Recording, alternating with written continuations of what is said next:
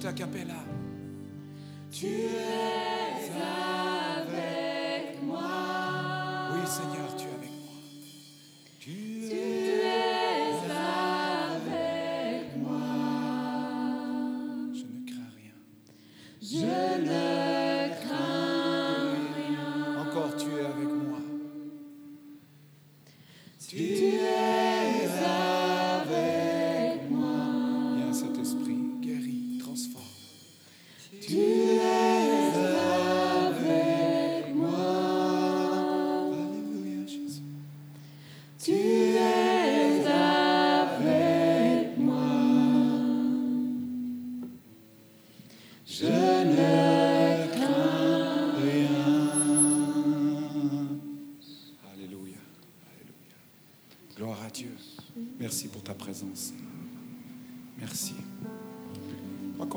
dans la parole de Dieu maintenant. On va laisser la place à Alain. Merci. On continuera à louer après. Bienvenue Alain. Ou David, c'est égal, qui c'est qui va commencer? Mais bienvenue. Let's go David. Bonsoir tout le monde. Ça fait vraiment plaisir d'être euh, avec vous euh, ce soir, euh, de pouvoir louer Dieu ensemble avec vous. Euh, depuis les deux derniers jours, on a pu euh, visiter votre beau pays, manger votre nourriture magnifique, sûrement engraisser quelques livres. Mais euh, non, c'est vraiment, vraiment une joie d'être avec vous. Honnêtement, il y- a une semaine, ça fait juste une semaine que j'ai décidé que j'allais venir accompagner mon père ici pour, en Suisse. et on, part en France bientôt. Il y a une semaine de ça, je pensais même pas venir ici, honnêtement, avec vous, parce que moi, j'ai un travail à temps plein. Euh, j'ai un job et à 40 heures par, semaine. Je travaille tous les jours. Et, en j'ai deux jobs. J'ai aussi un job de fin de semaine et de soir dans la construction. Euh, donc, c'est pas, pas super facile pour moi de, me déplacer et de faire ça. Mais... euh, on avait discuté ensemble, dit qu'il venait ici. Puis j'ai senti l'appel de Dieu de l'accompagner, de venir ici. Suis pas trop certain pourquoi, je savais pas trop pourquoi, mais, mais je crois que lorsqu'on on reçoit l'appel de Dieu, lorsqu'on soit, on, sent qu'il y a une attraction vers quelque chose, de venir voyager ou quelque chose dans son cœur, qu'on sent que Dieu nous appelle quelque part. C'est important d'avoir un oui dans notre cœur, de, dire oui Seigneur, je vais y aller, peu importe où cet endroit-là est. Euh, bon, j'ai été chanceux, c'était en Suisse cette fois-ci. Ça aurait pu être dans un autre endroit moins beau à découvrir. Mais euh, maintenant, je suis vraiment, vraiment heureux d'être ici. Hier soir, on a eu un- un- une soirée phénoménale avec un groupe de trentaine. Je crois qu'on était ici ce soir. Puis il y a vraiment une onction du Seigneur. C'était puissant. Euh, et c'est vraiment encourageant pour moi de, vous voir rassembler ici euh, un lundi, ensuite un mardi soir. Euh, il y a un groupe de jeunes adultes de mon âge, j'ai 27 ans, euh, un groupe de, jeunes de, mon âge, d'où je viens à Gatineau, euh, à peu près une trentaine, je dirais, qui sont vraiment détachés des églises et de voir ce qui se passe ici, de voir Dieu agir dans les cœurs, de voir Dieu qui, qui renouvelle les forces, de voir Dieu qui, qui appelle euh, des jeunes à lui, de voir un mouvement comme ce qui se passe ici, c'est vraiment encourageant. Puis j'ai à cœur de, de, de contacter ces jeunes-là qui sont qui sont chez nous, qui ont besoin du Seigneur, qui ont grandi pour la plupart d'eux dans des églises, euh, mais qui sont éloignés du Seigneur. Donc, juste de voir ce qui se passe ici, c'est très, très encourageant pour moi. Donc, je vous remercie de participer, je vous remercie euh, d'être ici. Et je vous encourage, si vous avez euh, un, ressentiment, quelque chose que Dieu vous demande, Examinez vos cœurs. Est-ce que j'ai un oui retentissant dans mon cœur pour ce que Dieu me demande ou est-ce que je suis hésitant et j'ai, et- et de la misère à donner tout ce que j'ai à offrir à mon Dieu? Juste à examiner son cœur et de voir est-ce que j'ai un oui ou est-ce que j'ai un peut-être dans mon cœur? Et si j'aurais un peut-être, je ne serais sûrement pas ici parce que je devais avoir un oui pour pouvoir faire les arrangements avec mes deux jobs et mes patrons pour faire en sorte que je puisse me rendre ici.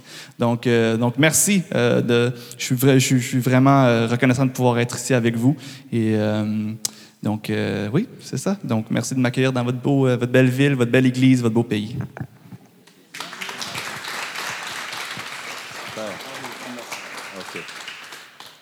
Je suis très fier de pouvoir voyager avec mon fils, David.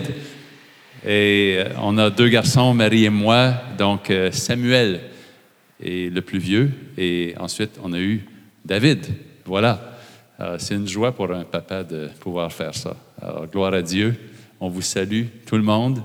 On est content de pouvoir vous rencontrer. Laissez-moi juste vous dire qu'il y a du matériel qui est juste à la table en dessous de la grosse horloge. Ce sont quelques livres que j'ai amenés.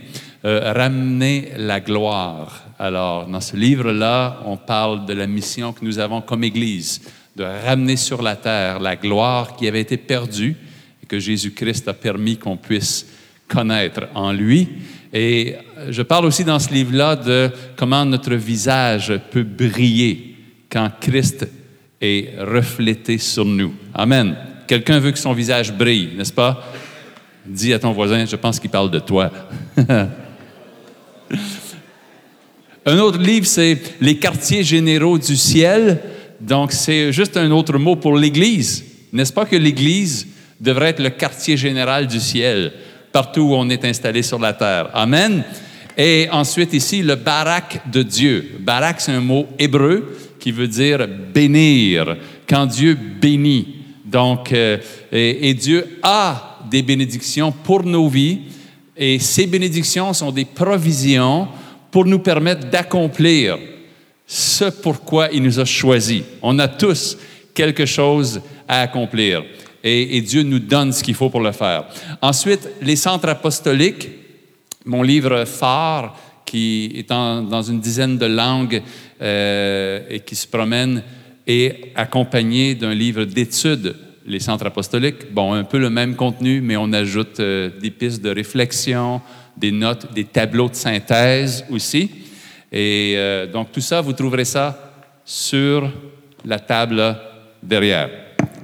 Bon, ou derrière ou devant, ça dépend de quel côté on se place.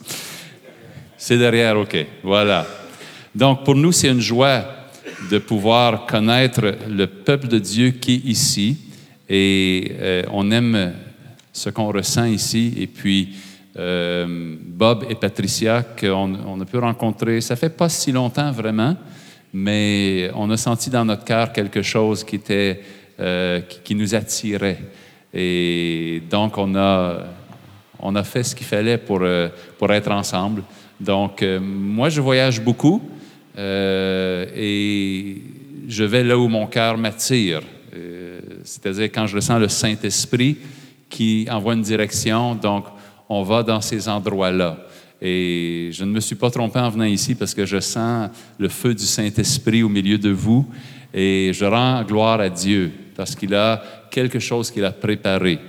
Dès que nous avons commencé à nous connaître, j'ai senti ce, ce, vent nouveau qui soufflait. Et puis, ils sont venus à Gatineau à une conférence qu'on a tenue il y a une semaine de ça seulement. Et c'est un groupe d'environ. Combien vous étiez? Sept personnes d'ici qui sont venues chez nous. On a eu cette conférence-là. Il y a plusieurs paroles prophétiques qui ont été données pour ce couple ici, pour euh, l'Église, pour la région, qui parlait de réveil, qui parlait d'expansion. Alors, merci Seigneur, ces choses-là vont arriver. Vous savez que Dieu, il a des projets d'expansion pour nos vies. Le royaume de Dieu, c'est un mouvement. Le royaume de Dieu, c'est à propos d'une récolte. Jésus dit, le royaume de Dieu est semblable à, et là, il donne beaucoup d'exemples. Et parmi ces exemples-là, il y a des exemples de récolte, de moisson. Ça commence avec un grain qui est semé, ça se développe et, ça finit par une moisson extraordinaire. Ça, c'est le royaume de Dieu. Quand tu fais de la place dans ton cœur au royaume de Dieu, quand tu fais de la place à Jésus, il va produire en toi quelque chose de bon. Amen. Il va t'amener quelque part qui est meilleur. Il va te donner une fin qui est meilleure que ton commencement. Est-ce que quelqu'un veut ça? Alléluia. On désire tous ça. Amen. Je veux juste enseigner quelques petits points et vous raconter quelque, chose euh, ce soir euh, qui m'est arrivé. Euh, vous savez, dans l'Église, il y a ce qu'on appelle les cinq ministères. Je pense qu'on connaît ça. Si vous êtes dans l'Église depuis quelque temps ou peut-être vous êtes un peu nouveau, on dit qu'il y a cinq ministères principaux. On voit ça dans Éphésiens 4, versets 11 et 12, où on dit qu'il y a le ministère de l'apôtre, du prophète, de l'évangéliste, du pasteur et du docteur. Docteur dans le sens d'enseignant. Et ces cinq ministères-là, ils servent à équiper, à bâtir le corps de Christ, c'est-à-dire vous et moi. Ces cinq ministères-là travaillent ensemble pour que nous grandissions tous, parce que nous sommes tous appelés à représenter Christ sur la terre. Donc ça, c'est le but de ces cinq ministères-là. Ils ont une fonction spécifique, chacun. Ils ont un rôle particulier. Parmi ces cinq ministères-là, il y en a deux qui ont un rôle de fondation. Donc, par exemple, on voit dans Éphésiens 2, verset 20, qu'il est écrit, Vous avez été édifiés sur le fondement des apôtres et des prophètes, Jésus-Christ lui-même étant la pierre angulaire. Alors, ces deux ministères-là, de l'apôtre et du prophète, ou le ministère apostolique et prophétique, parmi les cinq ministères, ont un rôle pour établir l'Église. D'accord? Ce n'est pas euh, dans un sens hiérarchique, mais c'est dans un sens de construction, d'ordre de construction. Si on construit une maison, bien que peut-être j'aime beaucoup les fenêtres, j'ai hâte de voir les fenêtres installées, je ne peux pas commencer par l'installation des fenêtres. Je dois commencer par la fondation si je veux bâtir une maison. C'est un ordre de construction. Dans l'Église, il y a un ordre de construction. Dans cet ordre de construction-là, il y a deux axes qui sont primordiaux, et c'est l'axe prophétique et l'axe apostolique. C'est pour ça que j'ai mentionné Éphésiens 2, verset 20, Vous avez été édifiés sur le fondement des apôtres et des prophètes. De façon générale, dans l'Église, on connaît beaucoup le ministère des pasteurs, qui est un ministère extraordinaire. Tout le monde a besoin d'un pasteur dans sa vie. Chaque chrétien a besoin d'un pasteur dans sa vie. Mais le pasteur n'est pas celui qui est le mieux équipé pour construire une Église à partir du début. C'est plutôt le ministère apostolique et le ministère prophétique qui, ensemble, ont les qualités requises pour la fondation d'une Église, à laquelle on devra aussi ajouter le ministère des pasteurs, le ministère des évangélistes et le ministère des enseignants, pour que les cinq travaillent ensemble pour avoir une cohésion, un équilibre qui fera qu'on grandit tous bien et qu'on devient des adultes spirituellement parlant, des hommes et des femmes responsables. Vous me suivez jusque-là? Donc, ces deux ministères apostoliques et prophétiques sont de fondation. Comme Jésus a dit dans Matthieu 16, je bâtirai mon Église. Comme lui-même construit son Église, on peut s'assurer qu'il va construire selon le modèle qu'il a établi. Et dans ce modèle-là, le ministère apostolique et prophétique sont un ministère de fondation.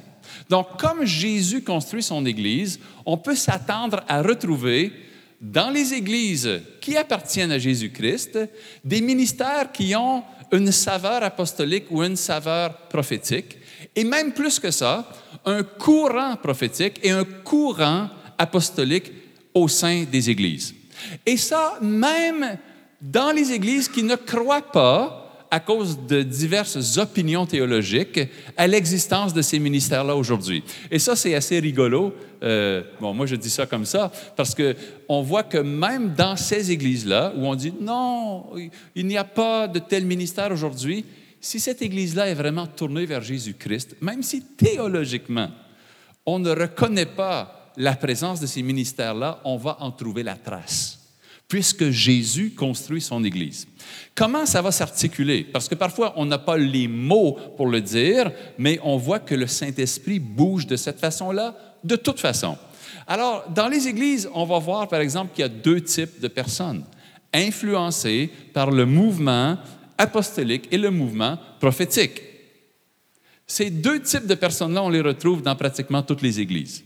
Si, par exemple, il y a un pasteur ou quelqu'un d'expérience qui est à la tête d'une église, il va voir ces deux personnes-là venir vers lui à peu près tout le temps. Il y a le premier type de personne, c'est le type un peu prophétique. là, je dois dire, quand on dit prophétique, ça ne veut pas dire seulement qui prophétise. Le, le, le, le, caractère prophétique, c'est beaucoup plus que donner des paroles prophétiques. C'est tout un aspect de la vie chrétienne et de la relation avec Dieu. Je vous l'explique un peu dans, dans, ma façon simplifiée. Donc, ce type de personne-là va venir vers le dirigeant et va dire, euh, pasteur, par exemple, si c'est un pasteur, il va dire, pasteur, ce qu'il faut dans l'Église, c'est la consécration. Ce qu'il faut, c'est, mais il faut jeûner. S'il y a un problème, mais il faut prier. Pasteur, il faut déclarer un jeûne. Il faut, il faut avoir des assemblées de prière. Pour ces personnes-là, c'est toujours la solution. On manque de consécration. Il faut, il faut faire un appel. Il faut déclarer le jeûne, une assemblée solennelle. Ça, c'est le type vraiment de ceux qui sont influencés, même sans le savoir, par le courant prophétique. Maintenant, il y a un autre type de personne qui va venir vers vous et qui va dire, Pasteur, il faut sortir, il faut aller, il faut, ça prend de l'action. On ne peut pas juste prier, il faut bouger. Le premier type va dire, non, non, il faut, il faut, il faut prier. Eux, ils peuvent prier des heures. C'est dans la nature prophétique. Ils vont dire, ça fait 20 minutes là, on, commence à prier. Ils disent, on commence à se réchauffer. On, on fait que commencer à prier. Après cinq minutes, ceux de l'autre type, ils vont dire, bon, on a prié là, donc on peut bouger maintenant. On fait que commencer à prier. Comment on fait que commencer? Mais on a prié. Vous voyez, les deux types vont se rencontrer dans l'Église. Et habituellement ne se comprennent pas très bien l'un et l'autre. Ils n'aspirent pas toujours aux mêmes choses. Alors, lequel est le mieux? On a besoin des deux. Les deux doivent se retrouver dans une Église en santé. Il y a ceux qui veulent aller plus profond, et c'est l'axe prophétique. Et il y a ceux qui veulent aller plus loin. Et ça, c'est l'axe apostolique. Et quand on a ces deux-là ensemble, on va aller plus profond et on va aller plus loin. Et l'Église a besoin de ça. On ne peut négliger ni un ni l'autre. Si on donne libre cours seulement à l'axe prophétique, on ne fait qu'aller plus profond, plus profond, plus profond, plus profond, et on reste là au fond. et on ne va jamais plus loin. Et on vit dans ces profondeurs-là qui sont extraordinaires. On expérimente la présence de Dieu pendant que le monde meurt, mais nous, on est dans la présence de Dieu. Mais si on donne libre cours seulement à l'autre partie qui veut juste aller plus loin, ils se mettent à courir. Et ils vont courir, et ils vont courir, et après un bout de temps, ils vont manquer d'énergie, ils vont, ils vont trébucher, ils vont tomber parce qu'ils ne savent pas aller plus profond, ils savent seulement aller plus loin. Bon, là, je, typifie un peu les choses. C'est sûr qu'on a tous une partie de nous qui veut aller plus profond. On a tous une partie de nous qui veut aller plus loin. Il n'y a pas que des gens qui veulent seulement aller plus loin et ne pas aller plus profond. Parce qu'on a l'Esprit de Dieu si on a donné notre vie à Jésus. Amen. Donc, on a, on a tout ça en nous. Mais ce sont deux axes qu'on va retrouver dans à peu près toute Église. L'axe plus profond et l'axe plus loin. Et on a besoin que ces deux-là travaillent ensemble. Si ce que je dis euh, a du bon sens, euh, on va le retrouver aussi dans la vie de Jésus, parce que Jésus est notre exemple en toute chose. Alors, allons voir un épisode qui nous montre comment ça fonctionnait dans la vie de Jésus, qui est notre apôtre et notre prophète. On s'entend que Jésus est tout pour nous. Il est aussi notre berger. Amen. Il est notre évangéliste. Il est notre enseignant. Jésus est tout pour nous. Alors voyons comment l'axe prophétique et apostolique, ou l'axe plus profond et l'axe plus loin, sont manifestés dans la vie de Jésus, dans un épisode qu'on va regarder ensemble. Tournez avec moi dans Marc. C'était une journée spéciale, Marc chapitre 1.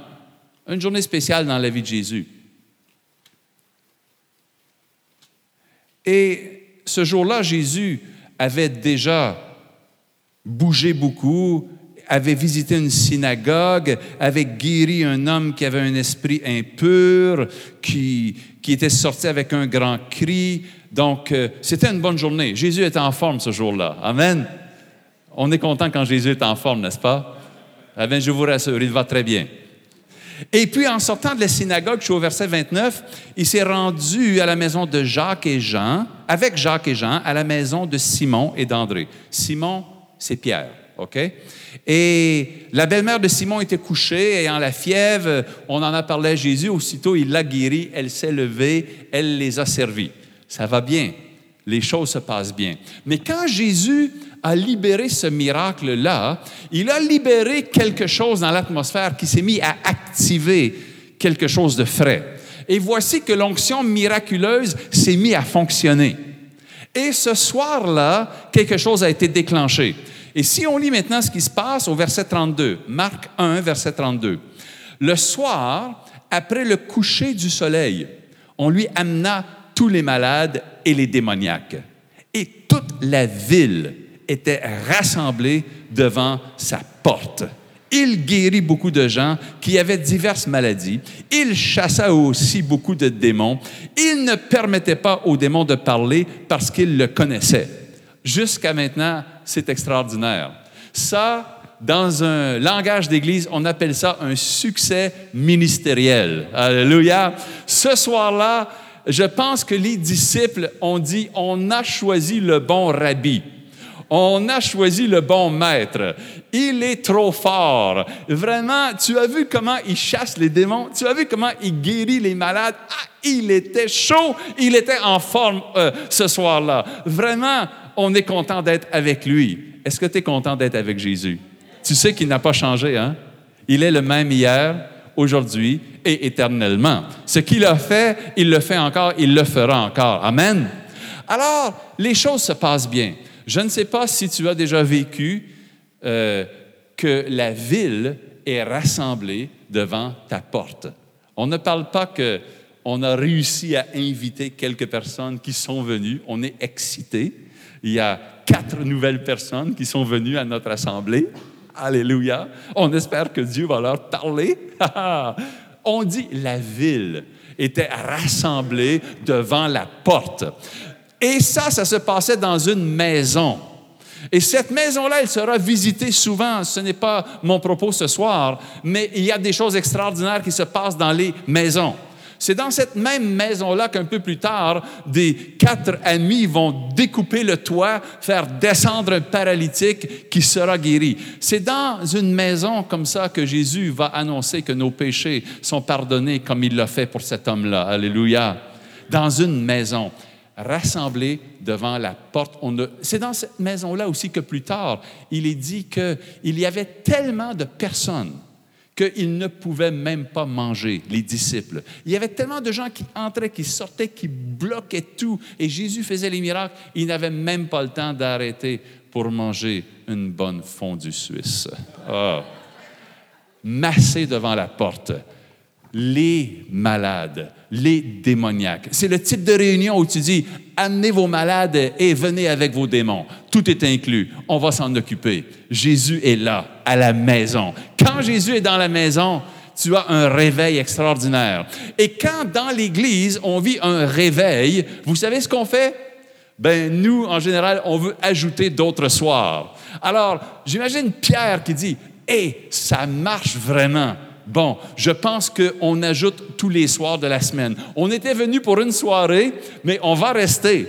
Et on va ajouter mardi, mercredi, jeudi, vendredi, samedi, dimanche, ça va, être la folie. Et toute la ville va, va être en feu. Ça, c'est la façon dont nous on pense. Mais voilà que Jésus va faire quelque chose de différent. Au cœur de ce succès-là, où tout bouge, où les malades sont guéris, où les démoniaques sont délivrés. Voici ce que Jésus va faire.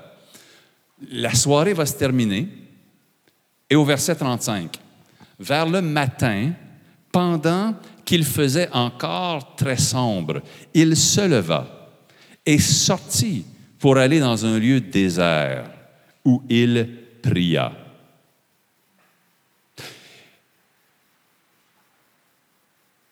Simon et ceux qui étaient avec lui se mirent à sa recherche. Et quand ils l'eurent trouvé, ils lui dirent, tous te cherchent. Alors voilà que Jésus va décider d'aller plus profond. Malgré le grand succès qu'il a, il sait, lui qui est le Fils de Dieu, lui qui sait très bien la puissance qu'il a reçue de son Père, il va dire, j'ai besoin d'aller plus profond. Et au milieu de ce réveil où la gloire de Dieu est en train d'éclater, Jésus va choisir de se retirer seul, d'aller dans un lieu solitaire, dans un lieu désert pour communier avec son Père, parce qu'il sait que sa nourriture est de faire la volonté de son Père et que c'est dans la communion intime, c'est dans l'axe prophétique, c'est dans la profondeur que Jésus prend toute sa source, lui, le Fils de Dieu. À combien plus forte raison nous avons besoin d'aller plus profond, même si nous expérimentons certains succès et qu'on pense qu'on peut continuer. Jésus dit, moi, je dois m'arrêter. Pierre ne comprend pas ça. Pierre dit, tous te cherchent. On continue là. Tu as vu hier comment les gens viennent de partout. On n'a pas besoin. Ils viennent de Tibérias, ils viennent de Capernaum, c'est plein. Ils viennent de Nain, ils viennent de toute la région du lac de Tibériade. Ils s'en viennent à la maison. On continue. Ça va être fou ce soir. Il y aura le double d'hier. Je pense que les rues vont être bloquées partout. Il n'y aura pas de parking pour les chameaux. Alors, Pierre dit à Jésus, T'étais où? On te cherche. Et Jésus dit non. Qu'est-ce qu'il lui dit? Il leur répondit au verset 38, Allons ailleurs, dans les bourgades voisines, que j'y prêche aussi, car c'est pour cela que je suis sorti. Et Jésus passe un message qu'on doit comprendre. Il vient d'aller plus profond. Il vient de prendre un temps maintenant avec son Père. Et il dit, maintenant que je suis allé plus profond, je suis prêt à aller plus loin. Je dois aller plus loin, toucher d'autres territoires. On doit comprendre ces leçons-là pour nous et pour l'Église. Premièrement, est-ce qu'on sait aller plus profond? Aller plus profond, c'est connaître Dieu dans l'intensité de la prière. Et ça, c'est un appel qu'on ne peut pas esquiver. Jésus a dit dans Matthieu 6, 6, il a dit, quand tu pries, entre dans ta chambre et ferme la porte et prie ton Père qui est là, qui voit dans le secret. Et ton Père qui est là dans le secret te le rendra. Entre dans ta chambre, ferme ta porte et prie ton Père qui est là dans le lieu secret. Et c'est ce que Jésus lui-même mettait en pratique. Le lieu secret. Si l'Église ne le connaît pas, vous pourrez essayer d'aller plus loin, de développer, de prendre de l'expansion, de créer des structures, d'établir des groupes. Mais si l'Église ne sait pas aller plus profond, vous allez manquer de carburant. Jésus lui-même dit, je m'arrête et je vais plus profond. Quand je suis allé plus profond, je suis prêt à me lever et à aller plus loin. Cette chambre de prière-là, je l'appelle la chambre de prière, ce lieu-là où il nous appelle à aller, on doit le connaître. C'est la chambre de la rencontre avec Dieu. Je sais que plusieurs chrétiens se demandent toujours un peu, je cherche la volonté de Dieu pour ma vie. C'est une des questions qu'on se fait poser le plus. Quelle est la volonté de Dieu pour ma vie? Et comment je peux le savoir? Qu'est-ce que, où, où est Dieu, en fait? Je sais que j'ai donné ma vie à Jésus, je cherche encore où est Dieu. Je vais te dire où il est. Ce n'est pas compliqué. Il a dit, ton Père est là dans le secret. Il est juste là. Tu n'as qu'à entrer et fermer la porte et il est là. Je te garantis. Tu n'as pas besoin d'aller très loin. Tu entres là, tu fermes la porte. Le problème, c'est parfois on entre, mais on ne ferme pas la porte. Tu entres et tu fermes la porte. Parce que ça, c'est une porte ouverte quand tu es en train de prier. Tu entres et tu fermes la porte. Cette chambre-là, est-ce que tu en as une? Est-ce que tu as un temps et un lieu pour rencontrer ce Dieu-là qui veut que tu ailles plus profond? Avant d'aller plus loin, on doit aller plus profond. Cette chambre de prière où Dieu est déjà, il t'attend. Il est là. Le Père est déjà là. Alors tu entres, tu fermes la porte et tu pries ton Père qui est là dans le lieu secret. C'est assez simple, n'est-ce pas?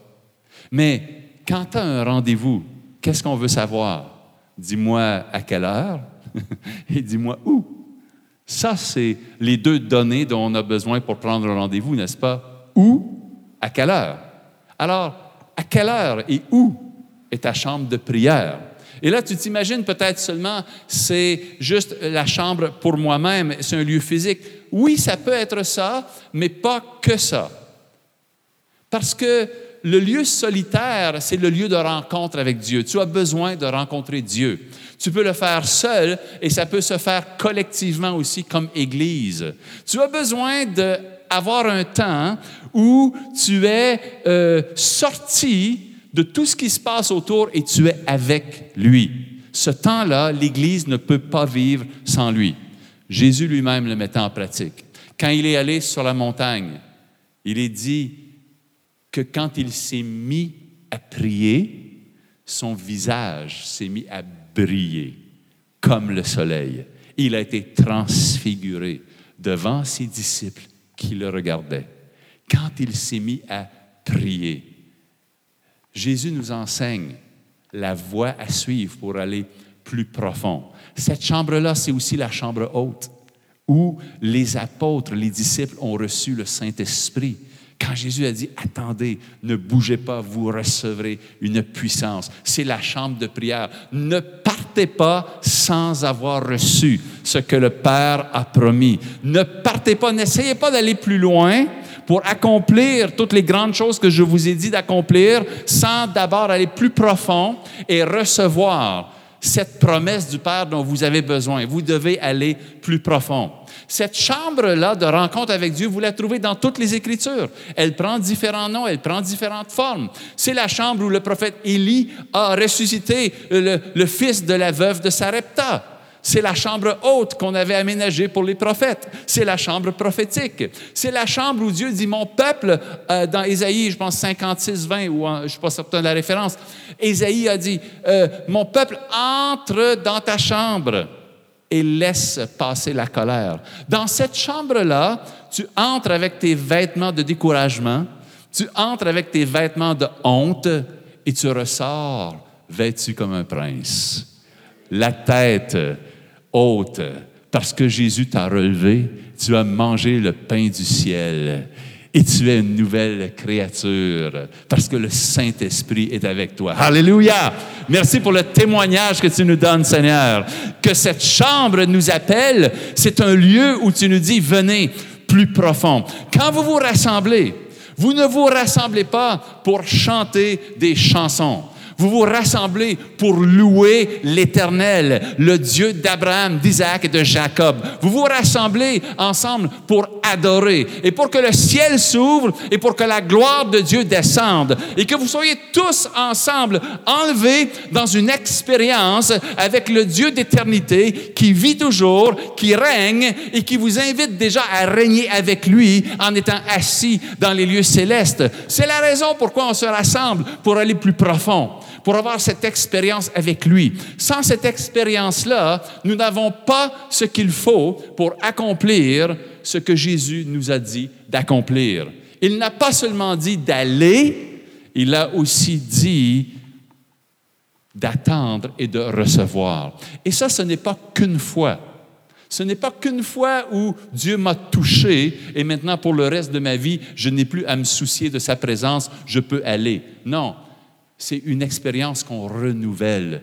Tu trouveras Jésus plus d'une fois qui se retire dans les lieux solitaires. Tu le trouves en train de prier, qui se lève avant que les autres, quand les autres dorment encore. Est-ce que quelqu'un est en train de prier quand les autres dorment encore? Chez moi, je dois me lever tôt avant que la maison se réveille parce qu'après, il y a trop d'activités. Je choisis de me lever un peu plus tôt pour avoir ce temps-là. Déjà jeune chrétien, je mettais à part mes heures chez moi. Je travaillais à l'hôpital au début, les heures où on, avait l'heure de lunch ou le petit goûter à, à la mi-journée. Bon, et plutôt d'aller manger, moi je me retirais pour aller prier, parce que la présence de Dieu était plus précieuse pour moi que la nourriture terrestre. Et dans ces temps-là, j'ai appris à connaître mon Dieu dans les profondeurs. C'est dans ces temps-là qu'il m'a visité. C'est dans ces temps-là que j'ai senti sa robe me frôler. C'est dans ces temps-là, même, j'allais à la chapelle à l'hôpital, où je courais pour aller chez moi, j'habitais à côté. Je me retirais dans la chambre, je fermais la porte et je priais. J'ai appris à connaître Dieu. Et puis, certaines occasions, j'allais dans le jardin de l'hôpital. Il y avait les buissons. C'est là, caché dans un buisson, que pour la première fois, un jour, j'ai prophétisé caché dans un buisson, parce que la puissance de Dieu descendait sur moi, parce que j'étais prêt à aller plus profond. Vous devez, nous devons aller plus profond si nous voulons être prêts à aller plus loin. Alors Jésus a dit à Pierre, je sais ce que tu veux, mais regarde, tu ne comprends pas. Je viens d'aller plus profond. Je ne vais pas juste continuer ce que je faisais, je vais l'amener plus loin. Vous savez, nous, notre problème parfois, c'est que ce qu'on a reçu, on veut le garder et l'enfermer.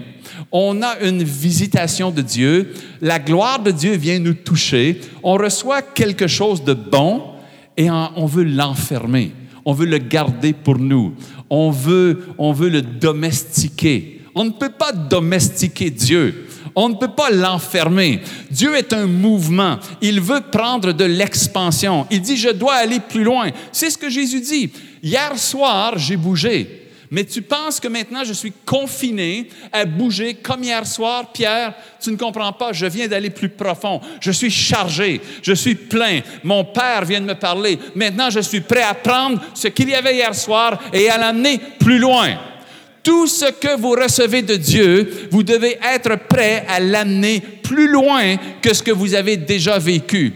Vous ne pouvez pas contenir la gloire de Dieu dans une forme que vous avez déjà expérimentée. Vous devez être prêt à casser les moules et à aller plus loin. Amen. Est-ce que quelqu'un est prêt à aller plus loin? Alléluia.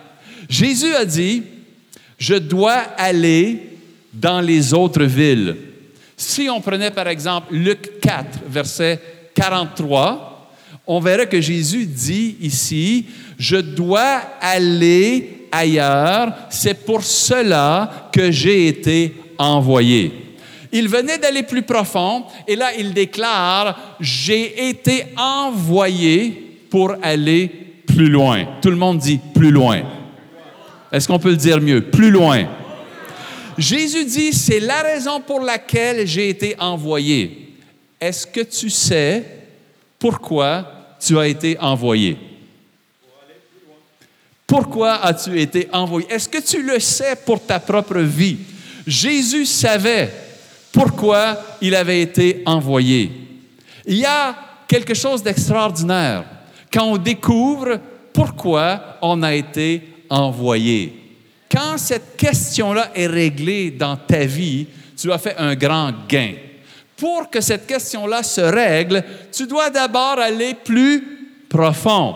Et quand tu vas plus profond, ton identité est vraiment révélée en toi. Dieu te parle et t'établit solidement. Et à ce moment-là, tu peux te lever de cet endroit et dire, je sais pourquoi j'ai été envoyé. Et ce mot-là, envoyé dans le grec, c'est le mot apostello, qui est le verbe pour faire un apôtre, envoyer un apôtre. C'est la définition de la mission apostolique.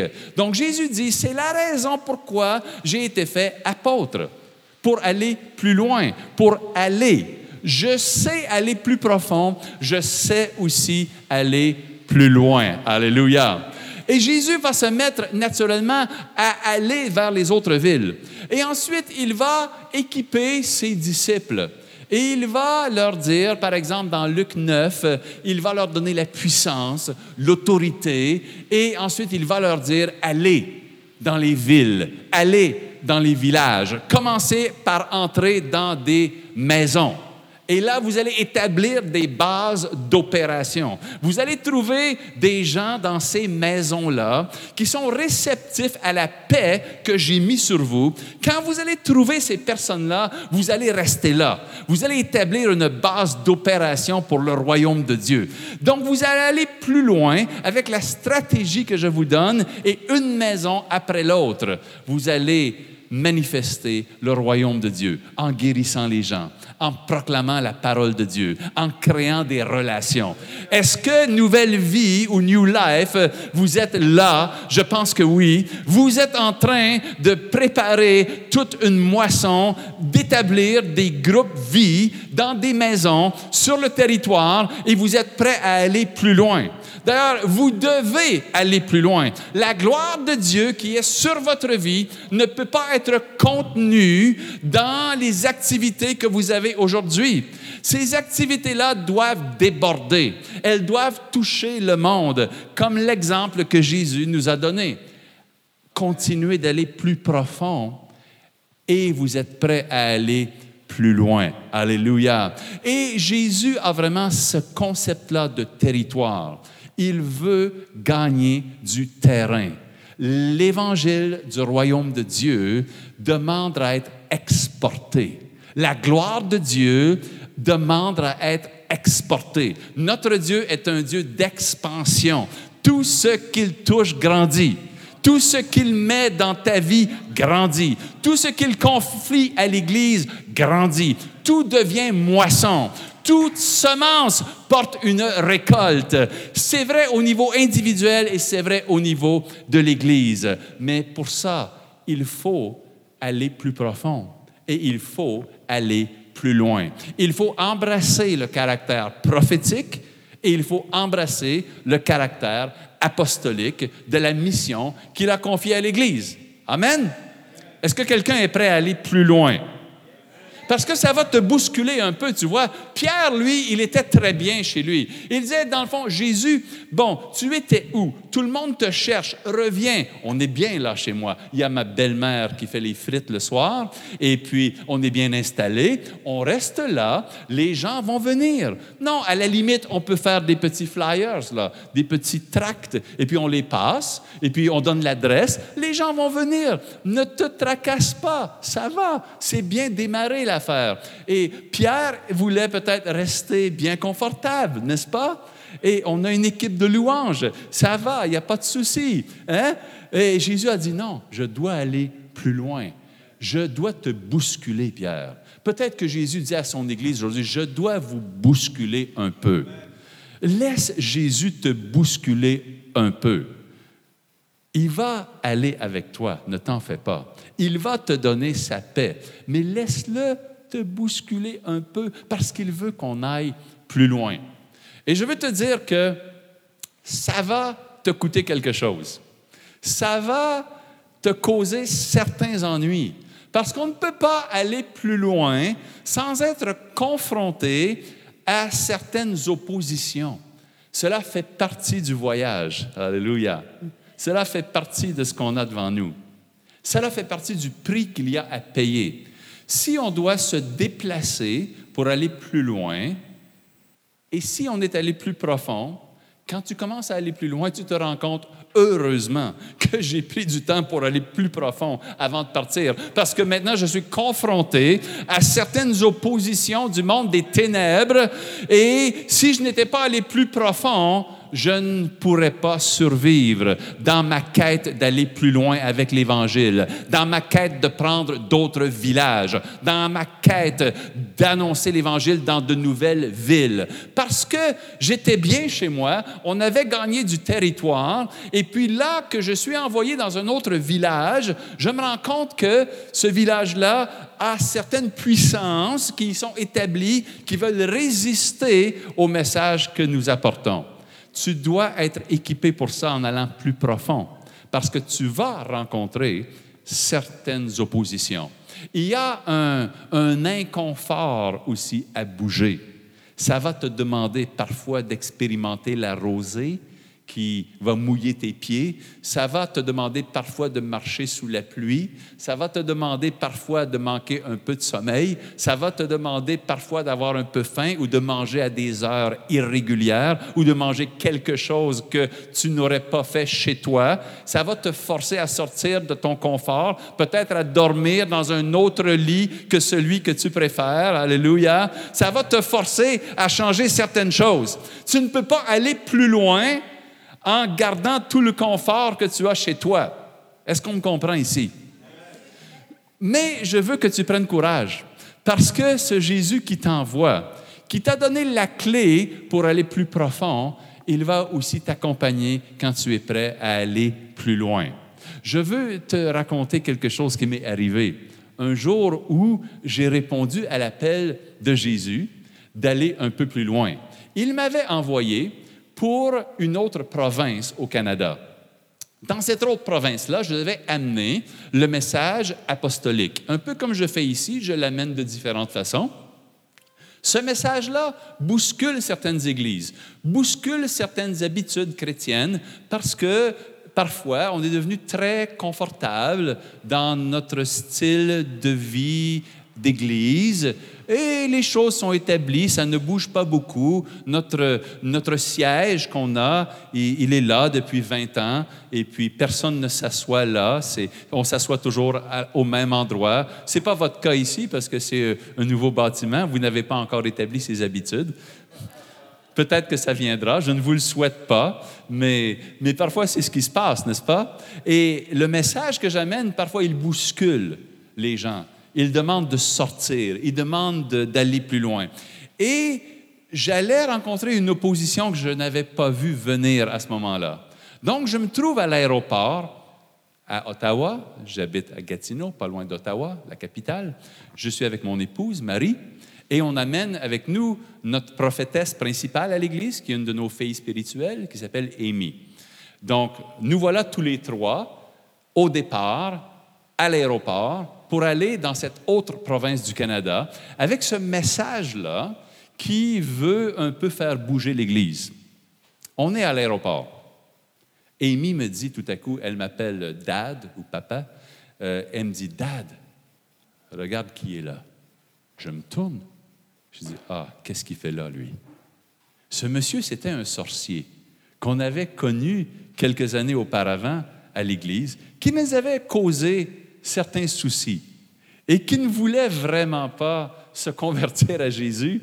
Et donc, euh, devant des choix qu'on lui avait mis devant lui, il avait choisi de partir.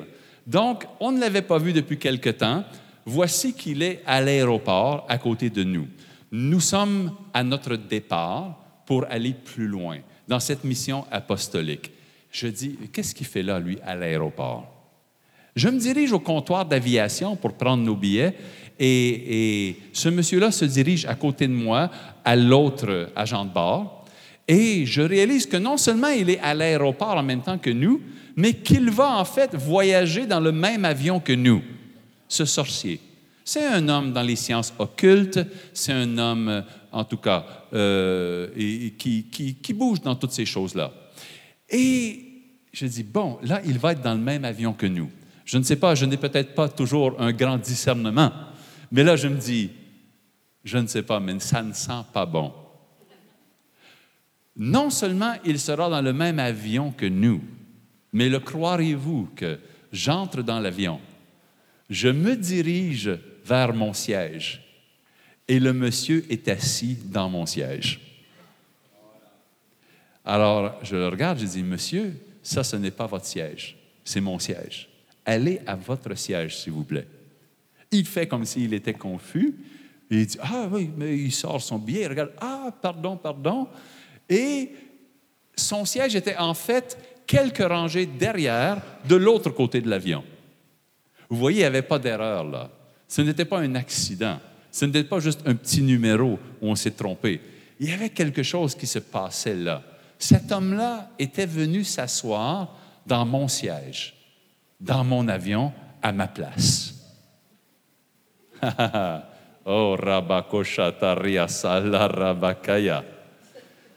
On se, On fait le vol, on arrive dans cette ville, dans cette province, nouveau territoire, où on est envoyé par Dieu.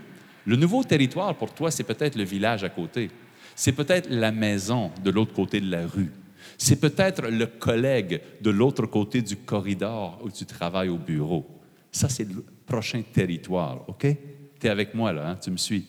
On arrive donc dans cette ville et je commence la conférence. Le monsieur disparaît je ne sais où. On commence la conférence, tout va bien. Le soir, mon épouse et moi, on est à la maison de nos amis qui nous reçoivent. Amy, notre fille, est dans une autre maison. Et pendant la nuit, soudainement, un homme m'attaque dans la chambre. Et je commence à me débattre avec cet homme-là qui essaie de m'étrangler, qui essaie de m'étouffer. Et je n'arrive pas à, avoir le déçu sur lui. Bon, c'est un songe que je vous raconte ce, ce soir-là. mais le songe est si réel je suis dans, le songe, je me débat avec cet homme-là dans la chambre. Un songe si réel que dans le songe, je vois ma femme qui est là, qui est couchée dans le lit. Je sais dans le songe que je suis dans la chambre de nos amis pasteurs qui nous accueillent. Je sais que je suis venu faire une conférence. Je ne suis pas dans un songe dans le songe, je suis dans la réalité. C'est si réel? Et il m'étouffe et je n'arrive pas à me dégager de lui. J'essaie de crier Jésus. Tu vois, ça, ça serait la belle histoire. J'ai crié Jésus et il est disparu en fumée. Non, ça s'est pas passé comme ça pour moi. J'arrivais pas, j'arrivais pas même à dire le mot. Il, m'étranglait, aucun son ne sortait de, de ma bouche. Il avait le dessus. Et là, mon épouse m'a réveillé. Ah, merci Seigneur pour mon épouse. je me suis réveillé. Ah, je lui raconte le songe et tout ça. Eh, mais qu'est-ce qui se passe ici? Eh, ce sorcier qui était assis à ma place dans l'avion, ça, c'est pas un songe, c'est la réalité. Et là, ce soir, cet homme qui m'attaque, j'arrive à la conférence le lendemain matin, je dis, tiens, je vais raconter ça aux gens qui sont là. Et je raconte ce que je viens de vous conter. Et là, il y a un homme qui se lève, qui est dans le fond de la salle. Et chez nous, on a ce qu'on appelle les Premières Nations, ou peut-être vous dites ici les Indiens du Canada, donc euh, les Autochtones, ceux qui, étaient là avant que les Européens arrivent au Canada. Donc, lui, c'est un pasteur, un homme des Premières Nations. Il se lève, je ne le connais pas, je ne l'ai jamais vu de ma vie. Il se lève et il s'avance vers moi comme ça, tout doucement. Et il dit, euh, euh, je voudrais parler. Je dis, oui. Et il dit, je sais ce qui se passe. Il dit, tu sais, il et il parle devant tout le monde là. Il dit, depuis quelques jours, j'ai ce sentiment d'étouffement à la gorge et je lutte contre ça. Et je sais que c'est en intercession, je sais que ce n'est pas pour moi. Il dit, je vais t'expliquer ce qui se passe. Quand l'apôtre Paul est entré dans un nouveau territoire, quand il est allé en Grèce, il avait fait un songe où un homme avait dit, viens et secours-nous, un homme de Macédoine. Et ensuite, Paul a compris qu'il devait aller en Grèce, nouveau territoire. Quand il est entré en Grèce, très bientôt, une jeune esclave est venue devant lui avec un esprit de divination, un esprit de sorcellerie, un esprit, la Bible dit dans certaines versions, un esprit de python, qui est un serpent qui étouffe ses victimes, n'est-ce pas? Donc, il m'explique, ce pasteur des Premières Nations, l'apôtre Paul, en entrant dans un nouveau territoire, a été affronté par des esprits territoriaux qui ne veulent pas que la parole de Dieu sorte, qui veulent étouffer le serviteur de Dieu, qui veulent étouffer la parole, qui veulent résister au royaume de Dieu pour que leur territoire ne soit pas visité par la lumière, par l'Évangile. Et ces puissances de ténèbres-là ont voulu résister à l'apôtre Paul, mais l'apôtre Paul l'a chassé et a eu la victoire. Alléluia. Ensuite, l'histoire a continué. Alors, il me dit, je suis venu pour prier pour toi pour que tu sois libéré de ces esprits territoriaux qui veulent étouffer le serviteur de Dieu. À ce moment-là, je me tourne vers la prophétesse et euh, on se regarde parce que quelques mois avant ça, nous étions à Haïti dans une mission. Nous étions en train de prier ce soir-là. Et elle me dit, en priant, on était un groupe, elle dit, Alain, quand nous serons de retour au Canada, quelque chose va se passer. Il y aura un affrontement avec euh, la sorcellerie dans la mission que tu transportes et tu auras besoin d'un renfort. Tu auras besoin de forces supplémentaires qui devront venir de ceux des Premières Nations. Et ce ne sont pas ceux que nous connaissons déjà, parce que nous sommes en relation avec des gens des Premières Nations. Mais ce ne sont pas ceux-là. Ce sont des gens des Premières Nations que nous ne connaissons pas encore. Ils devront venir t'aider. Alors, je regarde la prophétesse, je regarde le pasteur, je dis, oui, priez pour moi, s'il vous plaît. Vous savez, parfois, on a besoin que quelqu'un nous aide. Parfois, on fait l'erreur dans notre vie chrétienne de vouloir se débrouiller tout seul. Je combats mes batailles tout seul. J'affronte mes guerres tout seul. Et parfois, on perd beaucoup de temps à cause de cela. Nous avons besoin que quelqu'un nous appuie et nous aide. Jésus nous a placés dans un corps. C'est pourquoi on a besoin de renfort. On a besoin de s'appuyer. Parfois, tu as besoin de dire à quelqu'un, j'ai un souci, prie avec moi. On a besoin de cette aide-là. Il faut se rendre vulnérable. Il faut dire ce qui ne va pas, quelle puissance on affronte dans la mission qu'on veut accomplir. Et on a besoin que quelqu'un prie avec nous. Amen. Ce pasteur-là a prié pour moi. Et je n'ai plus entendu parler de cette histoire de sorcellerie par après. Dans l'après-midi, et là je termine bientôt, dans l'après-midi, je vais le trouver. Il était assis dans une pause pendant la conférence, tout seul. Les autres étaient partis prendre un café, je ne sais pas. Je veux simplement aller le remercier pour avoir prié pour moi. Alors, je m'approche de lui et il est tout, tout simple, tout. C'est un homme silencieux, c'est un homme sage. Il est d'un certain âge. Aujourd'hui, il est devenu un de mes pères spirituels. Je suis resté en relation avec lui. Mais je vais le trouver pour le remercier. Et euh, il me regarde comme ça. Il met la main dans sa poche il sort une clé, un genre de clé décorative, si on peut dire. Il dit, je transporte cette clé-là depuis plusieurs semaines. Il dit, c'est la clé d'Ésaïe 22, 22. C'est la clé de celui qui ferme et personne n'ouvre. C'est la clé de celui qui ouvre et personne ne ferme. C'est une clé d'autorité. Et il dit, cette clé-là, elle est pour toi. Et il me tend la clé. Et là, il me regarde avec un petit sourire et il me dit, maintenant, l'ennemi ne s'assoira plus à ta place. Alléluia. L'ennemi ne s'assoira plus à ta place. Je pense que quelqu'un doit entendre ceci ce soir. Je pense que dans la mission qui est devant vous, vous allez affronter certaines réalités, certaines oppositions, et vous devez savoir que Jésus, quand tu lui as donné ta vie, il t'a donné une place qui t'appartient. Et tu ne dois pas permettre à aucun ennemi de venir s'asseoir à ta place. Tu ne dois pas tolérer que le diable vienne et prenne quelque chose qui t'appartient.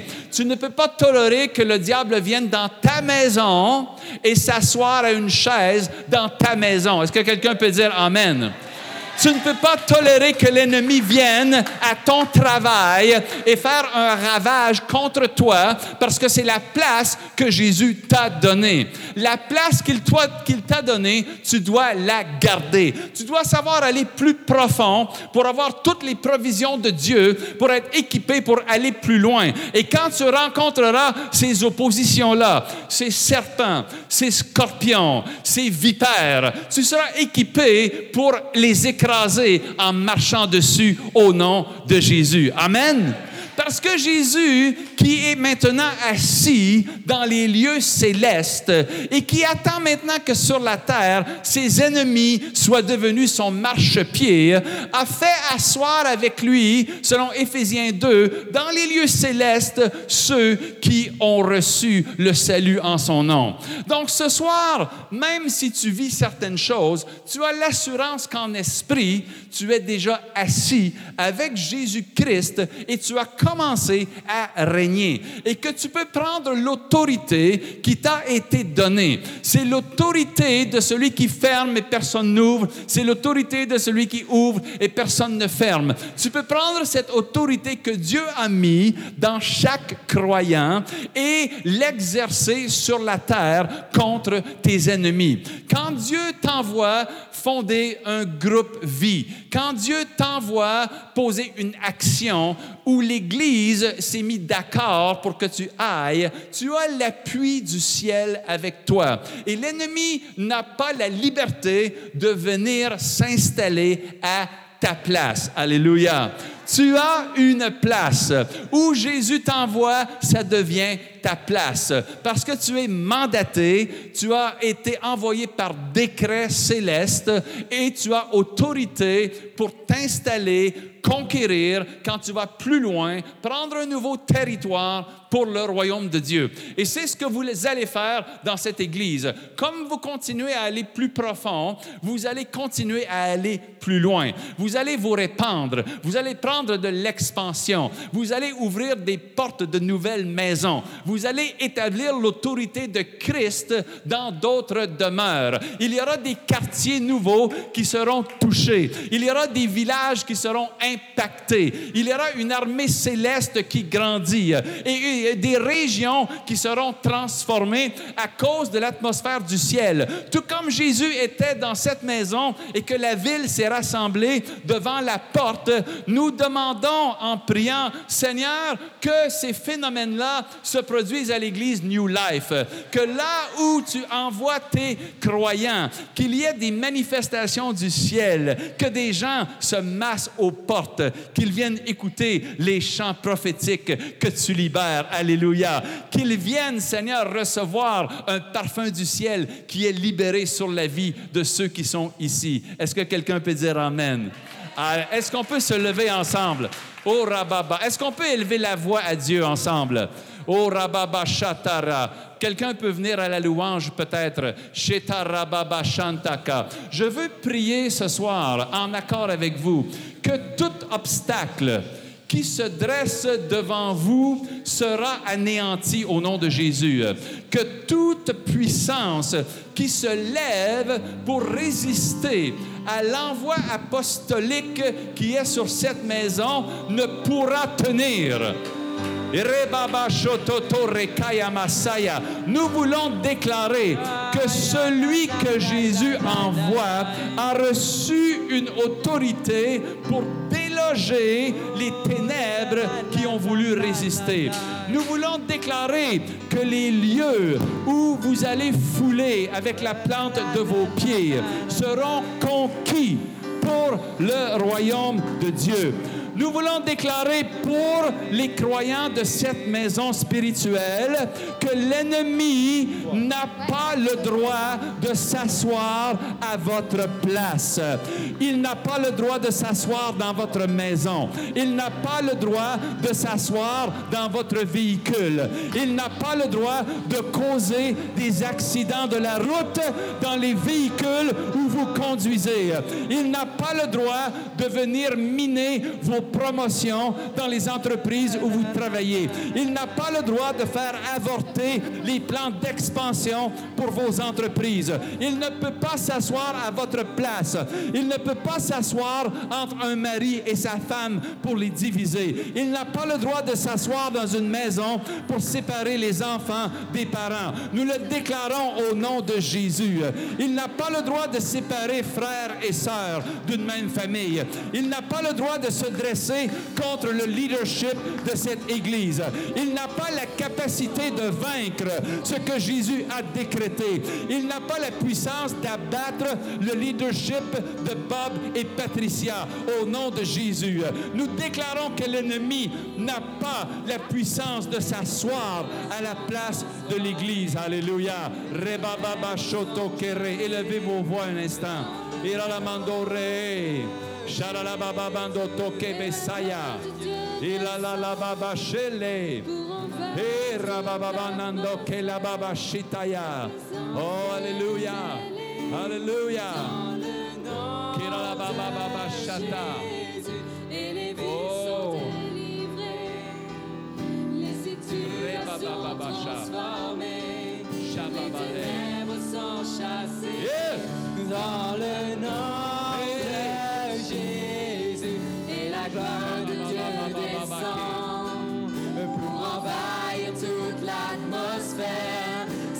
Puissance est dans le nom de Jésus. Et les vies sont délivrées. Les situations transformées, les ténèbres sont chassées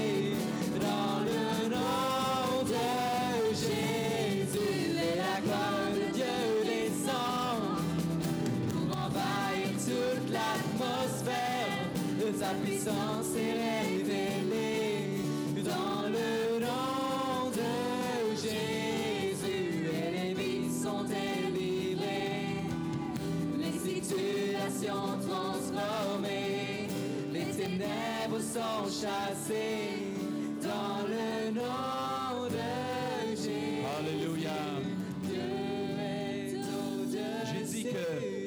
on a besoin que quelqu'un prie avec nous. Je veux prier avec vous. Si tu as peut-être ce besoin-là, tu dis, viens et, et prie avec moi. Tu t'a- tu t'avances et je prie avec toi. Je me mets d'accord avec toi simplement que ce qui te fait de l'opposition, ça va casser. Ça va te briser. Ce qui retient tes finances, ça va briser. Ce qui te tient endetté, ça va briser. Ce qui te retient dans la maladie, ça va casser. Ce qui se tient contre ta famille, ça va briser. L'ennemi ne peut pas s'asseoir à ta place. Tu dois le décréter. Tu dois ce soir le réaliser et dire, ça n'arrivera plus au nom de Jésus. Et laisse-moi te dire quelque chose. Toi, tu es créé à l'image de Dieu. Toi, tu marches. La tête déjà dans le ciel, les pieds sur la terre, à l'image d'un Dieu qui marche. Ton Dieu marche déjà vers la victoire. Mais ton ennemi, lui qui est un serpent, un serpent, pense-y un instant. Un serpent, ça ne peut pas s'asseoir. Un serpent, ça ne peut pas s'asseoir. Alléluia. Mais toi, tu peux t'asseoir. Parce qu'avec Jésus-Christ, tu commences à régner. Et personne ne va s'asseoir à ta place. Parce que Jésus a une place pour toi. Alors viens que je prie avec toi, qu'on se mette d'accord. Ce qui se tient contre toi, ça va briser au nom de Jésus. Et tu vas aller plus loin. Tu vas aller plus loin. Tu vas avancer.